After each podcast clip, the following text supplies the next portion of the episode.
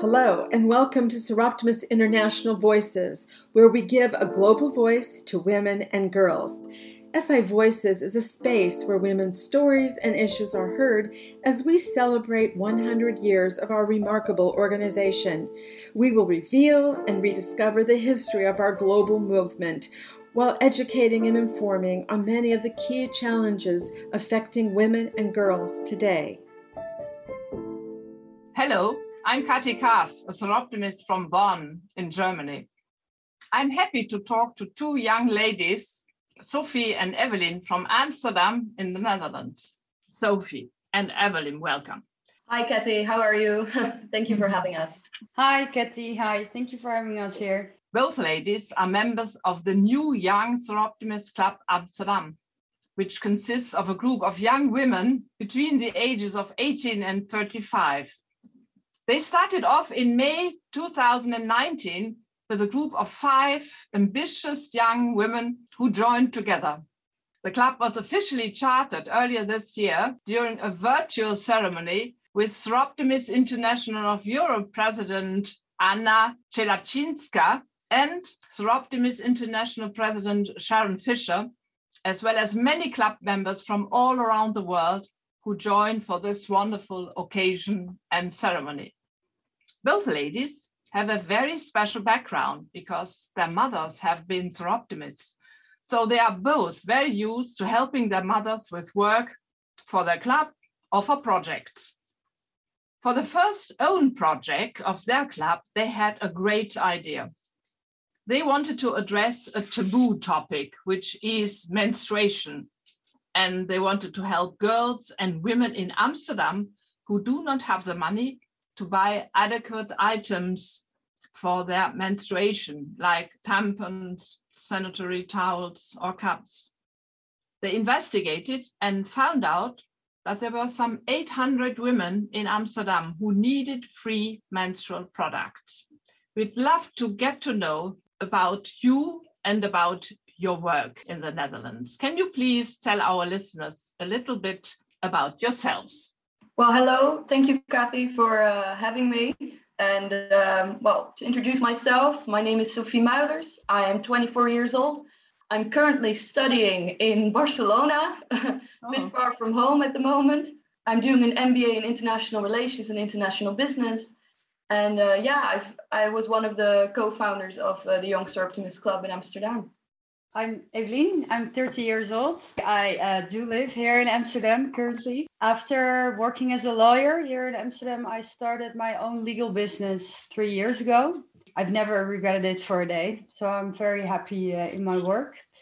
And I joined the Soroptimist, um, I think, one and a half year ago.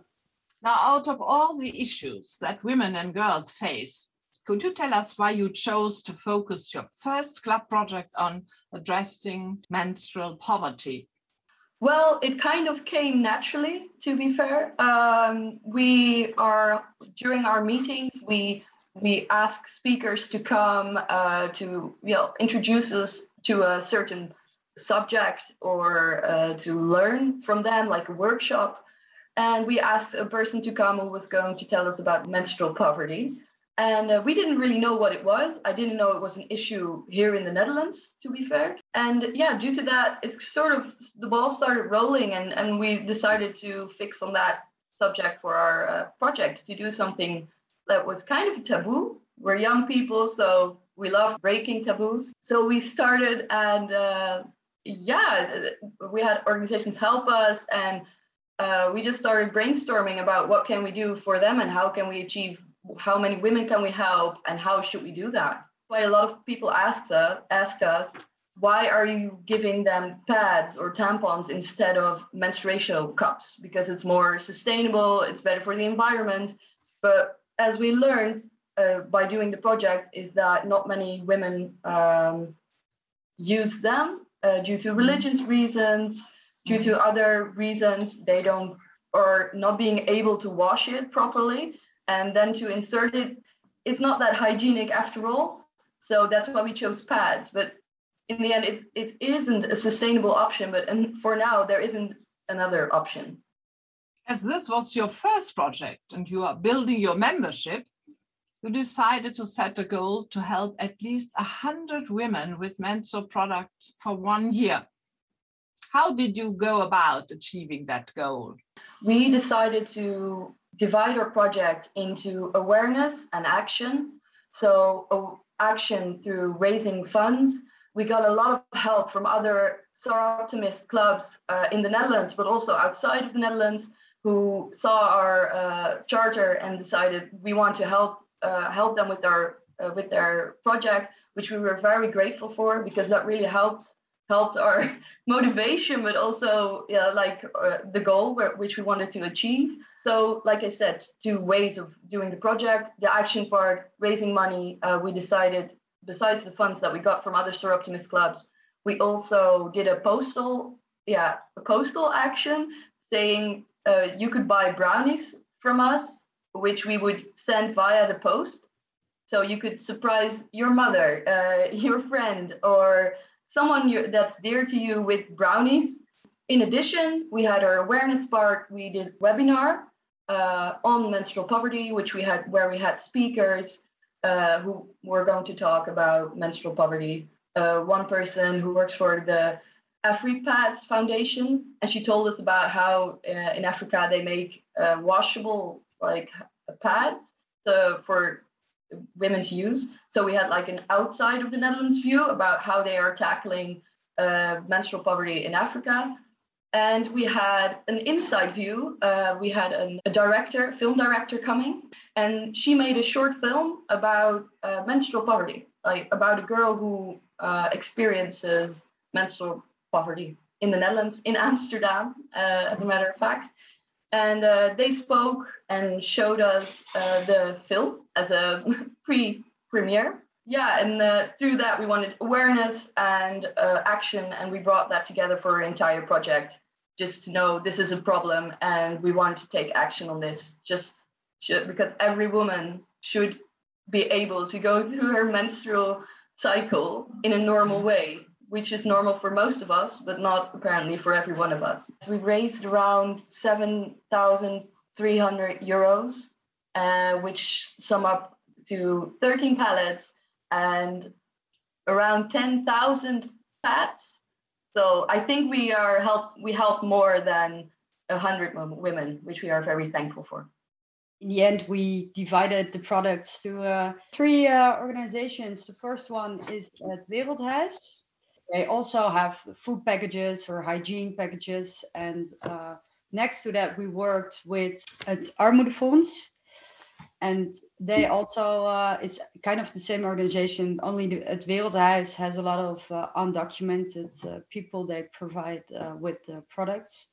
And we also brought our donations to the neighborhood feminists. And they it's also a very local organization based in oh. the north of Amsterdam. Then we got to the point to uh, actually buy the products, and uh, then we saw that the results for uh, a year of uh, hard work um, was actually really amazing because then 13 pallets of menstrual pads came in by two very large trucks.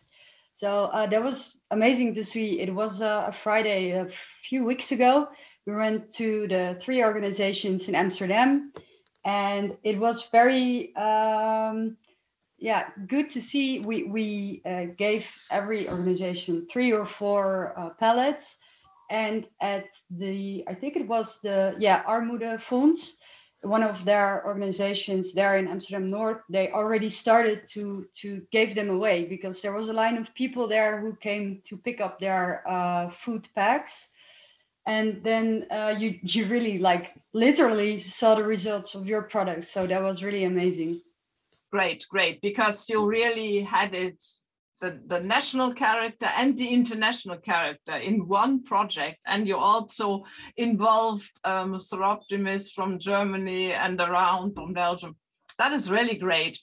But what was the most important thing you yourself have learned during your commitment for women and menstruation poverty uh, for me, the most important thing was um, to find out the extreme taboo um, surrounding uh, menstrual poverty, but also mostly for um, the undocumented women. When we brought the products to Het Wereldhuis, one of the, the organizations, we talked with uh, one of the volunteers there, and they say, yeah, the main problem is actually for us that we don't know the people who need the products. So if mm-hmm. they come, we can help them but we they're very uh, invisible there's a very large group of women and girls um, that uh, are too afraid to show themselves and to ask for help so it's there's also another uh, um, important thing you can have the product but you also need to uh, be be there and be seen for women mm-hmm. and make mm-hmm. a safe environment for them to uh, feel safe to pick up the products, for instance. So that was a very important thing for me. The uh, amount of uh, people that aren't visible for us, even for organizations, but they do really need the help. What I wanted to add for me was the awareness part. Um, I didn't know that menstrual poverty was a problem in the Netherlands as well, because you always look so outward. And uh, I think that's why I like doing this project as well. We started looking inward.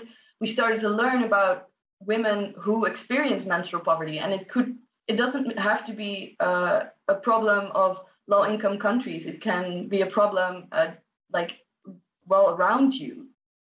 Very good. You know, the same happened with me. You know, I thought, oh, I don't know much about menstrual poverty in Europe in front of my door. But a part of that, it is an international issue that affects so many girls and women. And in some places in the world, it is such a taboo topic, and girls aren't informed at all about menstruation. And often they drop out of school during those formative years. Soroptimist International has always been dedicated to girls being able to access education in a safe and clean environment. So your project has so much room to grow and help more girls and women in Amsterdam and beyond. Now, what is the next goal in achieving menstrual equity? Well, since we uh, now we actually finished this project, but we already have a lot of follow-up uh, uh, queries, and within a week or two, we have another meeting with the neighborhood feminists in order to see if we can make a more structural uh, resolution. But yeah, it, it makes us uh, enthusiasts. You see, and that's actually really a good thing. If you do, uh, if you start looking things up about this subject, even in the Netherlands. You see that even in the parliament, there has been a lot of discussion about um, making tampons tax free. Also, I think in Sweden or Denmark, it is already a thing. And in England, uh, you have a lot of uh, um, attention to that as well. So I think it would be amazing if, with our uh, Young Soroptimist Club, we could raise even more awareness, of course, surrounding this subject. And um, we're already thinking about um, yeah more structural um, ways to improve the um, health surrounding menstruations. Thank you very much, dear Evelyn and Sophie. Thank you for informing our listeners on this important theme, which is so crucial for women around the world. Well, thank you, Kathy, for having us. Yes, thank you, Kathy. It was a great pleasure. And thank you for making us aware that there are problems just in front of our own doors and that we can do great work, which you have done in such a short time for women in need. Thank you, dear listeners, for your interest in Soroptimist International's commitment. Please join us for our next podcast. You've been listening to SI Voices, a podcast hosted by Soroptimist International. Follow us on social media for our latest news and updates at Soroptimist Global on Facebook and Instagram, and at Soropta Tweet on Twitter. You can also check out our website, soroptimistinternational.org.